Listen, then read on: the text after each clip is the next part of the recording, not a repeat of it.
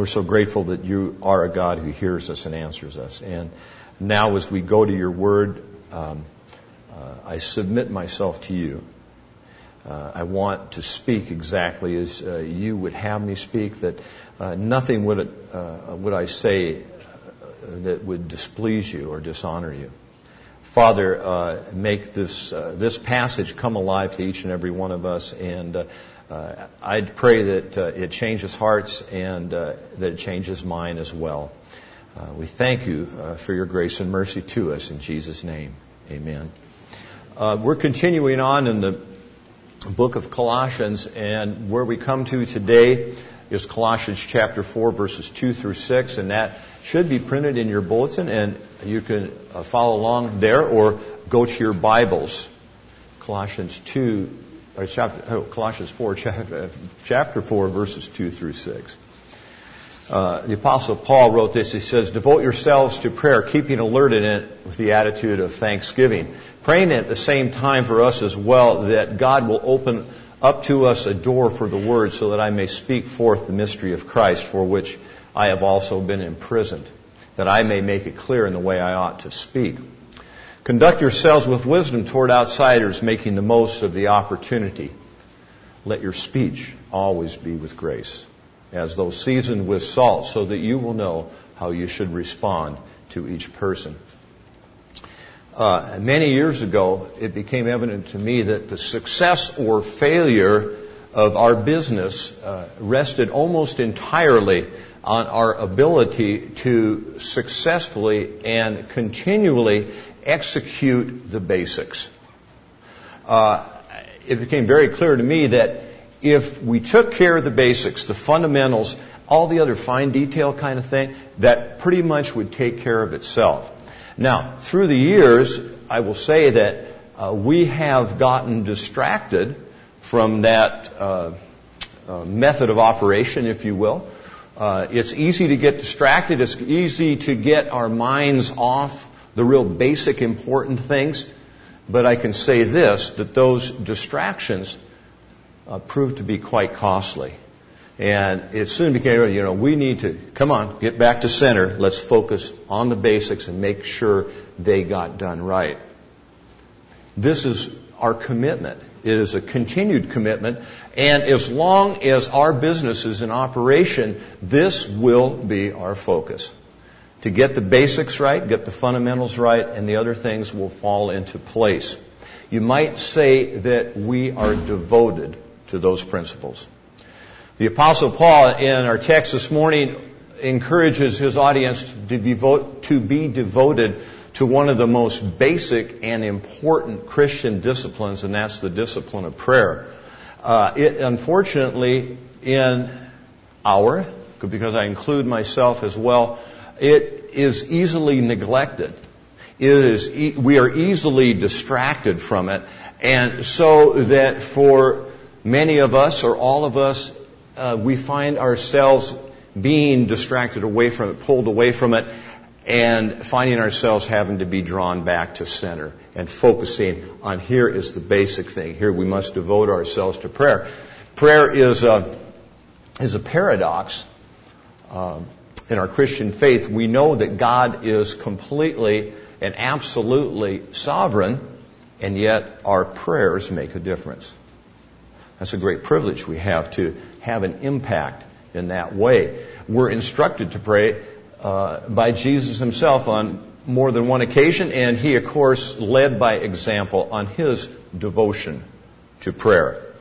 Uh, one of my favorite parables we find in Luke chapter 18, verse 1, and this is the parable that Jesus tells about the widow and the unjust judge. And the widow continually went to the judge and said, you know, give me, give me a, a relief from my opponent. You know, rule in my favor. And I love the way the judge responded. He said this. He said, Though I ne- neither fear God nor respect man, yet this woman, by coming me, to me continually, will wear me out. So I will give her what she asks for. Uh, we are to wear God out in what we ask for. And instead of being annoyed, like you know, I would be if my kids continually came to me that way, time after time after time. God encourages it. God is pleased when we come to Him in prayer. Um, so often we are guilty, I am as well, as saying something like this Well, all I can do is pray. It's like, you know, I've looked at this situation, the jam I'm in, and here's what I figured out I can do. I can do this, this, this, this, and this. And when I've exhausted all those things and I'm still in a bind, then I say, well, I guess all I can do is pray. And if you're like me, you've found yourself in that very same situation. Instead of prayer uh, being a last resort, it, it should be what we go to first. We should be devoted to prayer. George Mueller says that um, he felt that God delayed his answer to our prayer because he enjoyed hearing from us. And the squeaky wheel gets the grease, and you know when the when the wheel is not squeaking, do we do we go to God in prayer? You know, we're driven to prayer by need rather than by discipline and habit. We should devote ourselves to prayer. Uh, prayer is uh, not something where there's a magic formula. You know, it's not something like if you follow these four or five steps, I can guarantee you good results. It's not like that. It's not like that at all. The a template for how we should pray is found in the in Jesus' response to the apostles' request for uh, that he made or they made of him to teach them to pray, and we see that in the Lord's prayer. Uh, but that is a very good template. That is not the only way, however, we can pray. There is not a specific posture. There are not specific words. It is not the number of words. God is not impressed by our eloquence, but what he is impressed by is a sincere heart. And so, as we are, the Bible refers to as pouring our hearts before God, it must be from a sincere heart. And that is, that is one of the most important factors. Paul says that we ought to be alert in it. What does that mean? That means alert to be, you know, uh, you know, focused, to be uh, you know, not be falling asleep, not being distracted.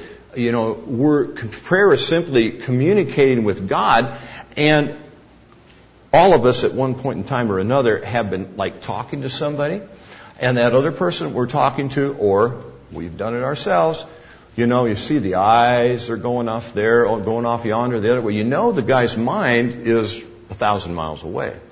You know, we're supposed to be alert. We're supposed to be on task. We're aware of who it is that we're talking to. We're communicating. You know, prayer is true, honest prayer is a humbling experience because we are aware, we are alert to who we are, and we're down here, and God is way up here. We're aware of that. We need to be alert and aware of what it is we're asking God for. You know, we need to be specific in our prayers. Uh, you know, so often our prayers can be so vague and nondescript. It's like God saying, I don't even know what you want me to do. How do you expect me to answer? You know, it's just like, oh Lord, I pray for the people in Pakistan. Well, there's nothing wrong with that, except, you know, God's up there shrugging his shoulders. He says, well, what do you mean? Do you mean that I, you, you want me to provide for their physical needs. You want me to provide for their security. Uh, do you, you know, you want protection from Nash, uh, you know, from nat, uh, uh, natural disasters, say, or something like this. What, what is he, what are you asking me for? No, we need to be specific. We need to be specific. So Paul says, devote yourselves to prayer, keeping alert in it with an attitude of thanksgiving. Paul, Paul wrote in 1 Thessalonians chapter 5 that he said that in all things we give thanks. And, you know, many times when we are coming to God in prayer, we are asking Him for relief from a difficult situation that we find ourselves in. And we say, well, how in the world do you expect me to be thankful for this for this, you know, this very difficult situation I find myself in, very painful. How am I supposed to be thankful for that? The way we can be thankful for that is this, is when we have a greater and more complete understanding who God is and His faithfulness and His promises toward us, we can understand, yeah, I'm not thankful for the pain, don't misunderstand me, but I am thankful for the fact that I am held in God's hands and He has made His promises to me that says He loves me and He cares for me and He wants what's best for me. And He really does see the big picture and He sees the total landscape. And we can be thankful that we are held in the hands of a God who cares for us. And we have His promises that whatever happens to us, if we are His, if we are His children, He has promised us that He will cause all those things to work together for good. Not necessarily in our time frame, but in His time frame. And we have that promise. He wants nothing but good for us. We have this promise. So we can be thankful for that. We can be thankful that He hears us. You know, Christ secured that privilege for us at the cross, and when the temple veil was split down the middle, it signifies that we have continuous access to the Holy of Holies. So 24-7, we have access to the top. Now, if you would desire to get a hold of President Obama for some reason and you have some suggestion or concern or criticism, that you wish to relate to him and you call the White House switchboard, tell me what chance do you think you will have of talking to President Obama? You're going to get the undersecretary of the of the assistant to the intern that is serving this week, and you're going to be eight or ten layers removed from the president, right? And while you might get a letter in the mail you know, saying and it might be an official, nice White House stationery and so on and so forth. The fact of the matter is that President Obama almost certainly knew nothing of what you uh, were concerned about. But we can be thankful we have access right to the top whenever we choose to. We neglect that to our discredit. We neglect that too often, don't we? We don't take advantage of that privilege that we have. We can be thankful that we have a God that always, not only does He hear us, but He always, always, always answers our prayer. My dear friend William Plants put it this way. He would say, God hears our prayer. Sometimes He says, yes, I grant that request. Sometimes He says, no, I have a better plan. And sometimes He says, yes, but not now. You know, that is a great privilege, you know, to know that our prayer is always answered. And I don't know about you, but I can speak from experience and I can say this, that there, the sweetest answers to my prayers have often been the no answers. The no answers. You know, and, and that has been what, what a great sense of peace that has given me, that no answer has given me. You know, the, the yes answer you know, that's great. But oftentimes a no answer is so sweet and so precious. You know, we are at the right place, I believe, in our prayers if we say this God, I really think that I want to go this direction over here. I see no reason I should not go this direction over here. There's nothing inherently wrong with this going this direction over here. But you know what? If you want me to go over here, I'm happy to do it. And I will thank you if, if, you, if you say it's okay to go over here, I will thank you for that answer, but I will equally thank you for that no answer that says you must go over here. He always answers our prayer. He says, Yes, I grant that request. No, I have a better plan. Remember, we are in the hands of one who knows really what's best for us. And then the last one is the hardest one for me, and I'm really working on that one, and it's the yes, but not now. That's the hardest one. That's the hardest one to do is just to, to, to be there and sit and wait and trust. Devote yourselves to prayer, keeping alert in it with an attitude of thanksgiving.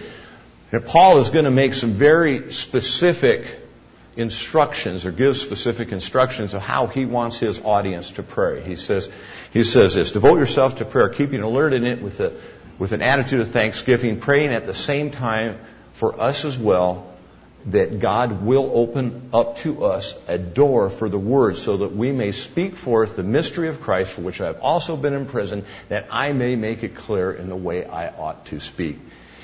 Now, three, three distinct prayers in here. The first one is to pray for open doors.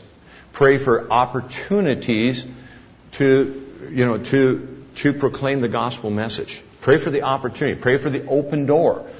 Now, we got to make sure that we're not prying the doors open. That it's God that's opening the door. Our job is not to open the door. That's His job. Pray for God to open those doors of opportunity. You know, it's, it's sometimes I think we think we just need a bigger hammer or a better crowbar or something like that. No, God, we pray for God to provide the opportunity. So that's number one. Secondly, he said to speak forth the mystery of Christ. Okay, the door is open, there's an opportunity, and now let us speak and, speak the gospel message, the mystery of Christ. Now, we talked about mystery in the past, and mystery is not some sinister type Twilight Zone, you know, uh, suspense thriller or something like that. What it is is just simply something that has not been fully known or fully understood up to that point. And, you know, you put yourself in the shoes of a, a Hebrew around 10 centuries before Jesus was born. And somebody's going to say to him, What must I do to be saved? And, you know, this poor Hebrew, he's to, he's probably have kind of a tough time answering that. He's, you know, he's going to be a little fuzzy about the whole thing. He'll be aware of Genesis chapter 15 verse 6 that says, and Abraham believed and it was credited to him as righteousness. So he's going to say, yeah, somewhere in there, belief and faith is really important, but I don't know exactly how that all plays out and this idea of a Messiah and, and a Redeemer and everything. It's all kind of fuzzy. You know, Fast forward a thousand years, and Jesus is on the scene, and he fulfills all those Old Testament prophecies.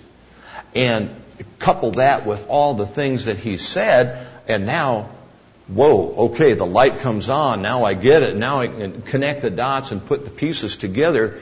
And, and now, you know, we got a we got a real clear understanding of what the answer to that question would be. You know, and the mystery of Christ is just, you know, that this is the gospel message. It's all put together and it's clear, it's clear, right? He says, so there's a second prayer. Give an opportunity. Let us speak. Let's, let's say something, the gospel message to these people. Now, stop us right there.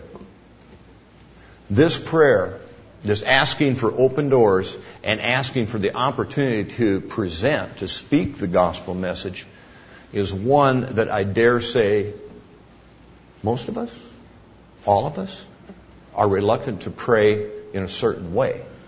Now, we're very willing to pray something like this Lord, give Brennan an opportunity, an open door. He's good at going through those doors. You know, he's slender. He's everything, you know, everything, everything. Or give Woody, you know, give Woody an open door. Give him an opportunity to proclaim the gospel message. You know, that's what we pay him to do, right? No. No. But if I change the pronouns from a second or third person pronoun to a first person pronoun, Lord, give me an open door. Lord, give me the opportunity to proclaim the gospel message, to speak forth, you know, the mystery of Christ. Whoa. Oh, no, no. No, I'm not up for that. You know, I don't do those kind of things. You know, I'm not good at that. You know, I, I'm not qualified. I don't know enough. You know, and I, what, what would I say? Is that you? It's me sometimes. Probably is you too. You know, if you're concerned about the fact that you don't know what you're going to say once the door is open and you have this opportunity to share the gospel message, you're in very good company. Look at the rest of the verse. He says, so that I may make it clear in what I ought to say. This is Paul speaking. You know, and he's got 20 some years of professional full-time ministry under his belt.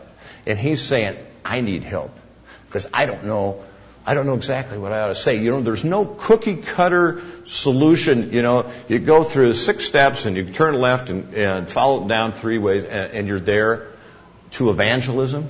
That does not exist. Every situation is a unique situation. And yes, experience is helpful, but Paul had the realization, as should we, that we need help. We should comfort ourselves in knowing that the same person, the same God that helped Paul stands available to help us.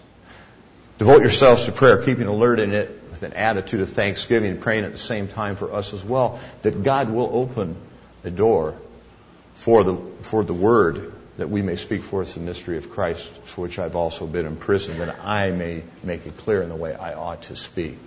He goes on and he says, conduct yourself with wisdom toward outsiders, making most of the opportunity.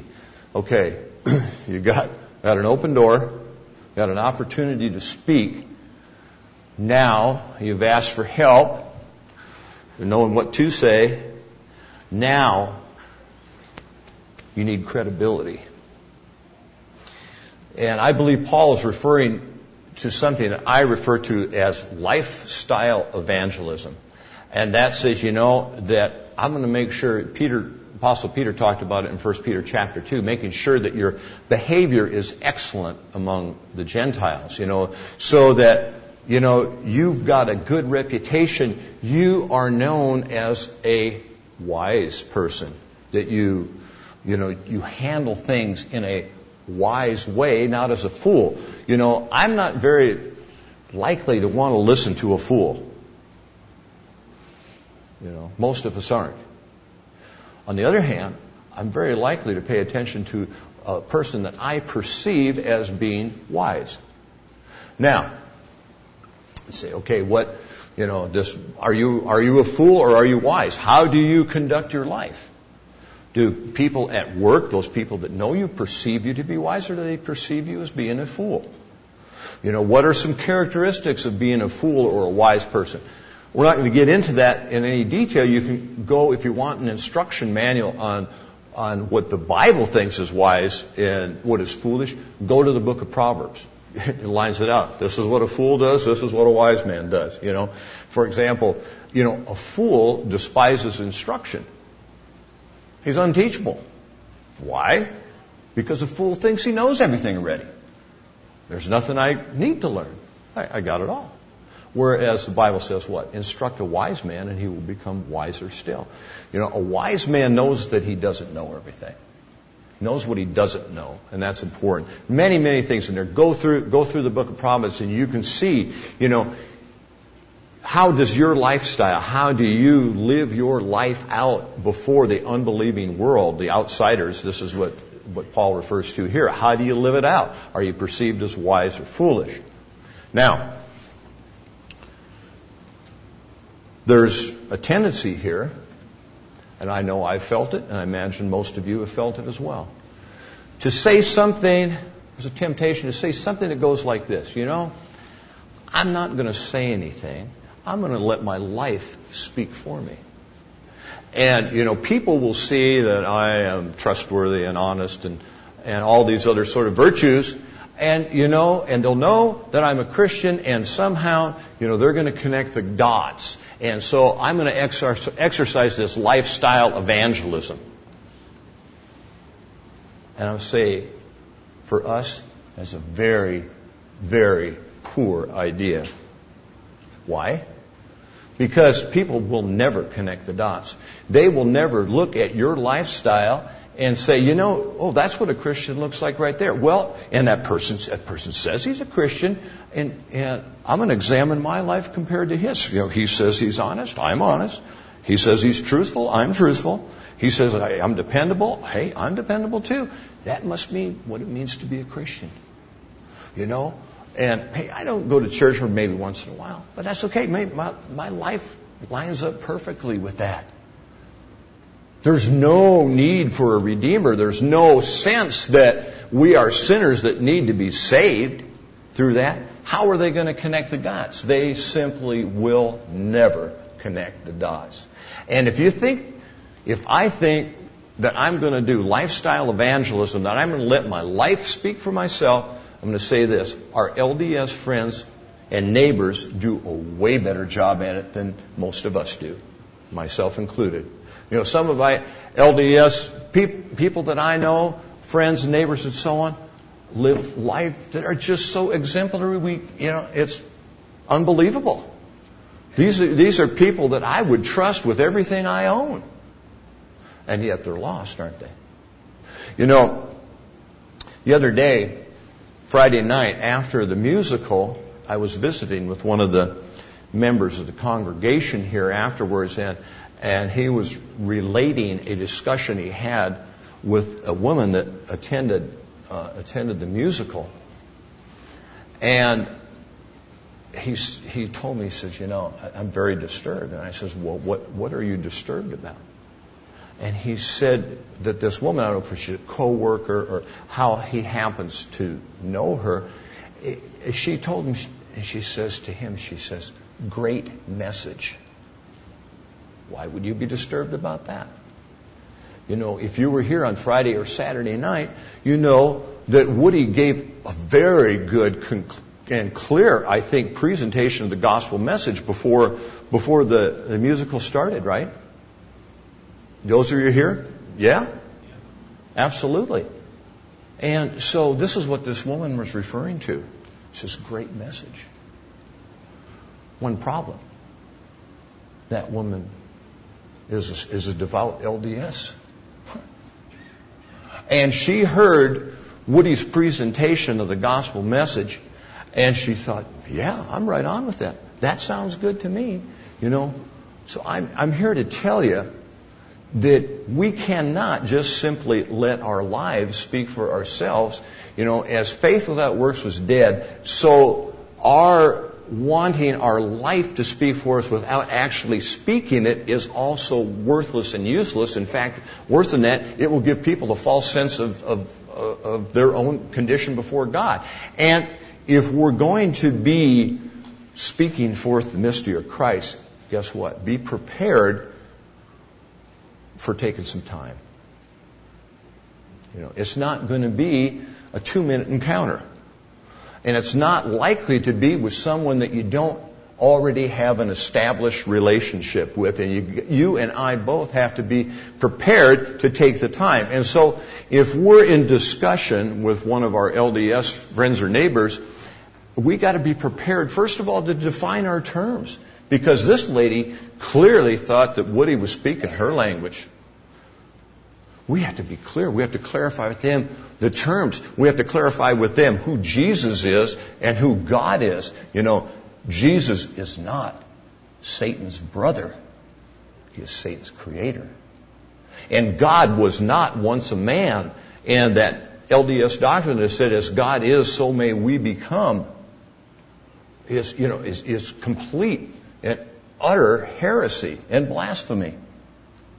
But they will never know that until we define terms and we explain it to them.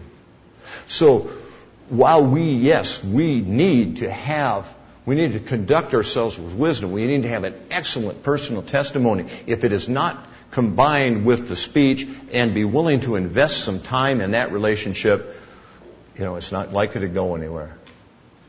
So, Okay, you got open door, opportunity to speak. You've got a good testimony. Now what? He says this, let your speech always be with grace as though seasoned with salt. You know, the whole gospel message is one of grace and mercy. You know, there, there may be a prayer, uh, excuse me, there may be a pray, a place for hellfire and damnation, you know, and, you know, fire and brimstone type conversation. Uh, but you want to be very, very careful where, you know, you exercise that thing and who you exercise it with. You know, our, our, our speech should always be with grace because that's how we're saved. And we ought to extend that to those that we're wanting to share with. You know, the old saying, you attract more bees with honey than vinegar, you know, is true. You know, and if you, if you come at them, you know, you need to do this, this, this, and this, or you're going to go to hell, guess what? The wall comes up. We're not going to hear another word you say. You know, a number of years ago, uh, a local Fallon pastor, I witnessed this personally, is at his home and knock, knock, knock on the door. Here were two Jehovah's Witnesses came to the door. And this pastor, well, he, he read him the riot act. And he's yelling at him and shouting at him and repent and you this and all this sort of thing. And they walked away. I heard him. They said, nobody should be treated like that. Like we just. And, you know, my suggestion would be, do you think you'd get a little more of an opportunity with these two Jehovah's Witnesses if, if you said, do you, do you have a few minutes that we can sit down with the Bible and I can show you you know, God's biblical plan for salvation and what you must do and how you guys are off base? Think it had a chance anyway. You would have at least there would be that discussion. But you can't be going running people off. Your, our speech should be with grace as though seasoned with salt. Now, what's salt do? Salt preserves, if you're talking about certain foods and so on and so forth, but it's, it's primary, primarily an agent of flavoring and adds what? Palatability? Pal- palatability to our food? You know, the gospel message in and of itself is offensive. That whole concept that we're saved by grace through what Christ did for us, you know, and if we're, if we're to be in heaven, it's not because of what we've done, it's because of what Christ did for us and it's, you know, it's that he's the one and we don't do it ourselves and it's in spite of what we've done. That's all offensive to people on the, on the surface. It really is. You know why? I mean, it, it's contrary to the American way. Right. You know, you work hard, you put your time in, you know, at the end of the day you get your, you get your retirement. Pull yourselves up by the bootstraps, you know, I'm a self-made man all that comes completely contrary to that idea that it's not merit based. We do not merit God's favor. It is a gift to us. That whole concept by nature can be offensive and is offensive to, to an unbeliever. But you know what? It's how we say it that's the key. So we can season it with salt. If our speech is with grace, it'll be seasoned, it'll be more palatable to those. We're not denying the truth. We have to stand for the truth. But so much of it is how we say what we say. Let our speech be with grace. And somehow he says, he says, so that you will know how you should respond to each person. Somehow or another, somehow or another, having speech with grace aids, aids us, and you know, it's part of being wisdom, I guess, so that we will know how we'll respond in each of those individual situations. Well, I want to close, and I want to close with a challenge to each of you here, each of us. And it's the challenge that Paul presents to his audience in this, in this text. You know, devote yourselves to prayer. And in what way? To pray for the open door, to pray for the opportunity, and then to go ahead and pray for the opportunity to speak and so what, what I'm asking you, you, to do is the same thing that those of us that meet on Wednesday nights for prayer made a commitment here a number of weeks ago.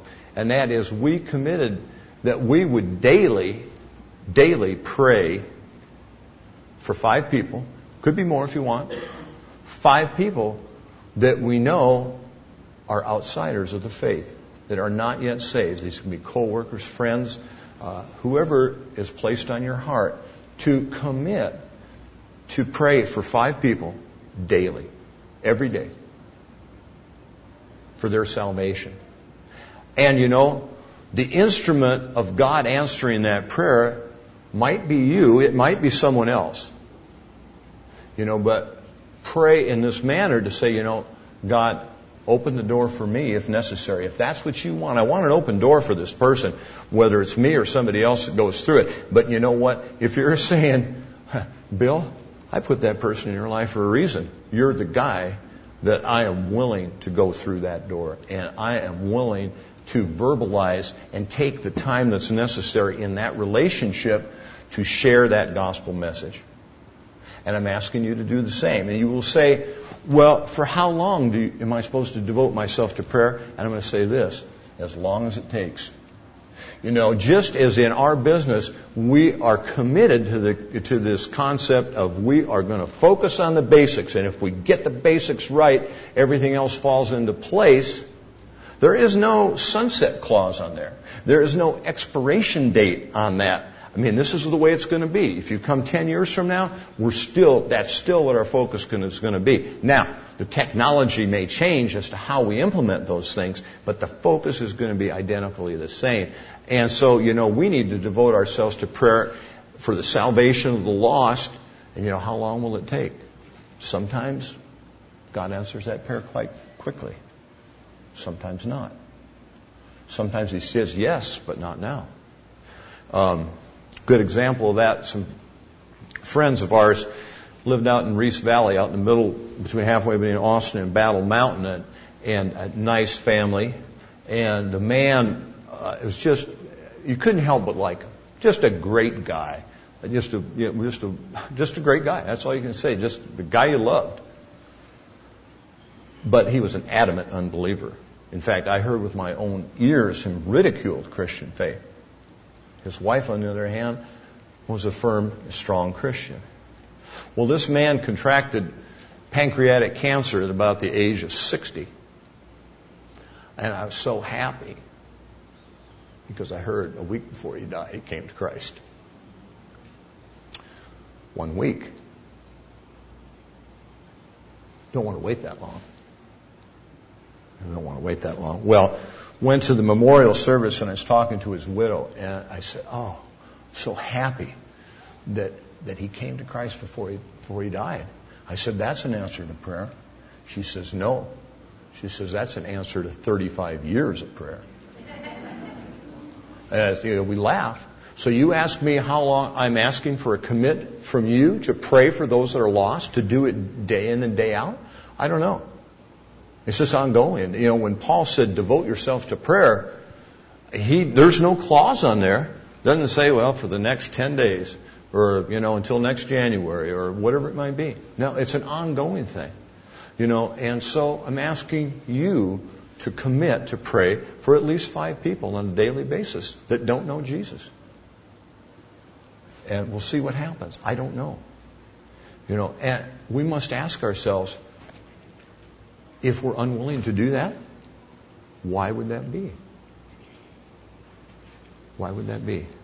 You know, I can share from personal experience, you know, I've had the opportunity in the past to share that gospel with, uh, with at least one person, and that person went to his grave and I had not said anything terrible feeling. You may, some of you probably felt that as well. You know, and we can try to console ourselves in, in saying this, well, you know, God can do anything and all that other kind of stuff. You know, and that's true. He can. And did he need me to save that person? No. But I, you know, what did I do? I stood by and watched. I was afraid to say something. I don't want that feeling again. And, you know, I'm just saying, you, you got to care enough about the people you know to pray for them. You got to care that much. Well, we're going to go now to communion. And if the people that are helping serve want to come up,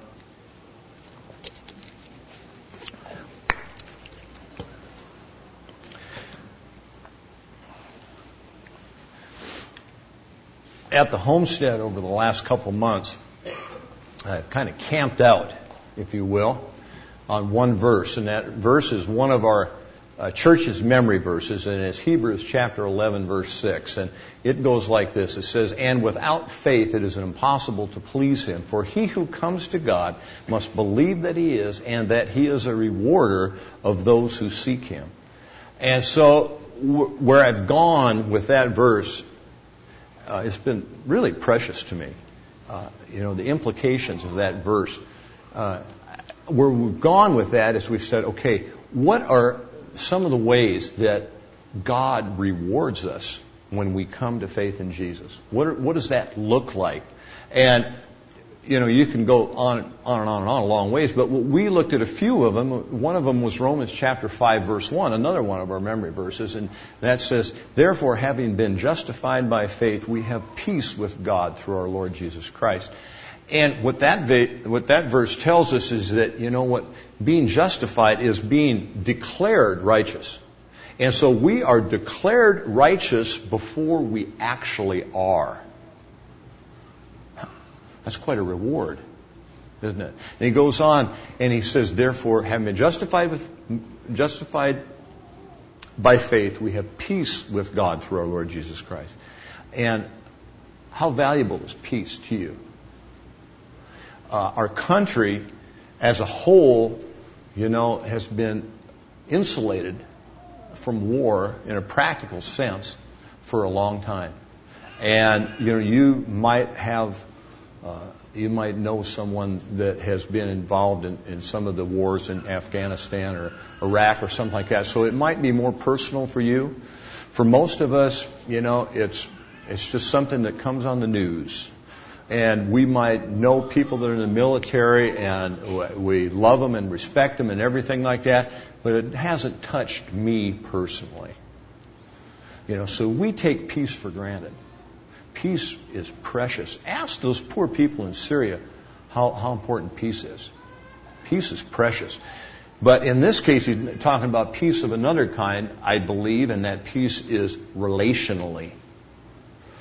Relational peace, in this case, a, a relational peace with God.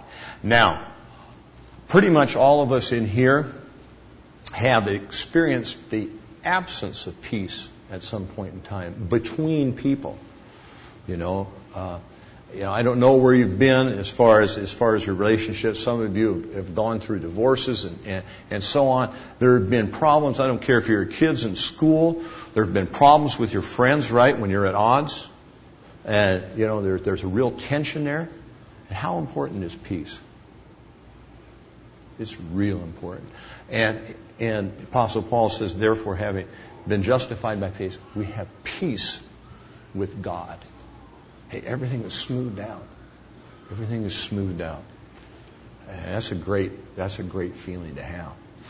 And many others went through Galatians, a few of the Galatians uh, chapter 5 things, you know, the fruit of the Spirit, love, joy, peace, so on and so forth. All those things we talk about, all those things are rewards that we have because we've come to faith in Jesus. They're gifts. That's, that's quite a gift. All those things. All those things we can mention. But just as freedom is not free, those rewards were not free. And they were purchased for us by our Savior on the cross. it wasn't free for Him. And so that's what we're about right now. We're about remembering that and commemorating that, you know, what He did for us so that we might know all these things, and there's a ton more, right? You, you can go down the list. You, it's full. There's a lot more promises uh, and rewards that we have received because of what Jesus has done for us. So, uh, as the men are handing out the, commu- the communion elements, uh, be mindful of that. How, how has that impacted your life? And how grateful are you? It's easy, you know, to uh, you know, kind of this is kind of an ordinary thing. This is a thing we kind of do on a regular basis, and it's easy to easily for me too to be ta- taken for granted. You know, and so be thinking about that. Be be aware of that as uh, as the men are handing out the communion.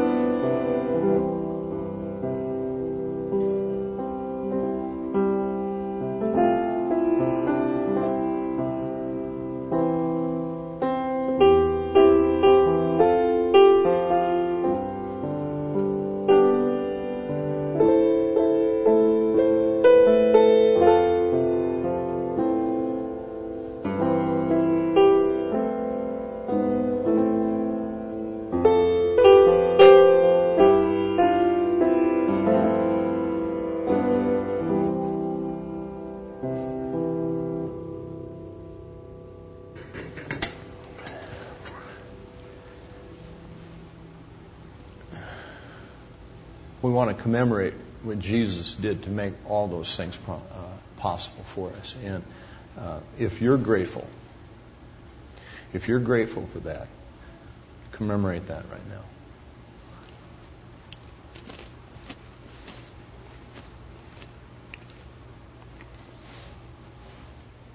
Dale, would you pray for us, please?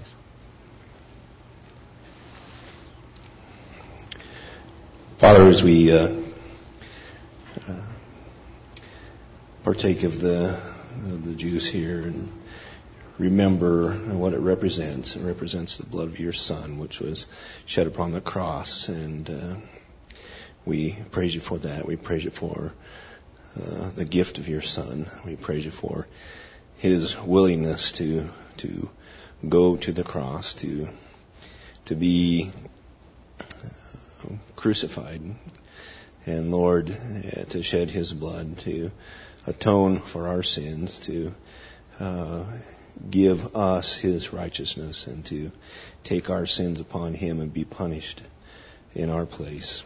And Lord, we just praise you for that. And we praise you, Lord, that uh, this sacrifice was uh, a perfect sacrifice as evidenced by the fact that death could not hold Jesus and that he rose again. So Lord, as we do this, help us to remember it is only because of Christ and his righteousness that we can have a right relationship with you. And by partaking of that, we admit, Lord, that we are sinners, that we have no righteousness within ourselves. And it is only through Christ and his righteousness and accepting that that we can have communion with you. In Jesus' name, amen.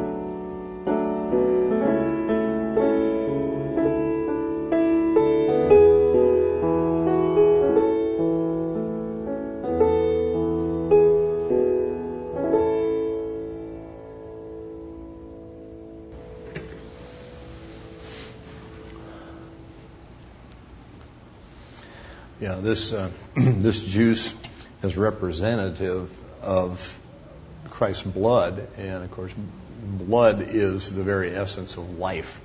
You know, if we don't have blood, uh, or if we have defective blood, uh, you know, we will not survive. And uh, uh the giving of our blood uh, is done in an understanding that if it continues, we will perish, we will die, and Jesus willingly gave that up. And it wasn't just wasn't just as a way that somebody put a, uh, a catheter uh, in his arm and he just drained it out and uh, eventually he uh, lost consciousness and died. But the way he lost his blood is remarkable and unique and uh, at great pain, and great anguish. And uh, so we remember that now, and we we thank God for what He did for us in Jesus' name.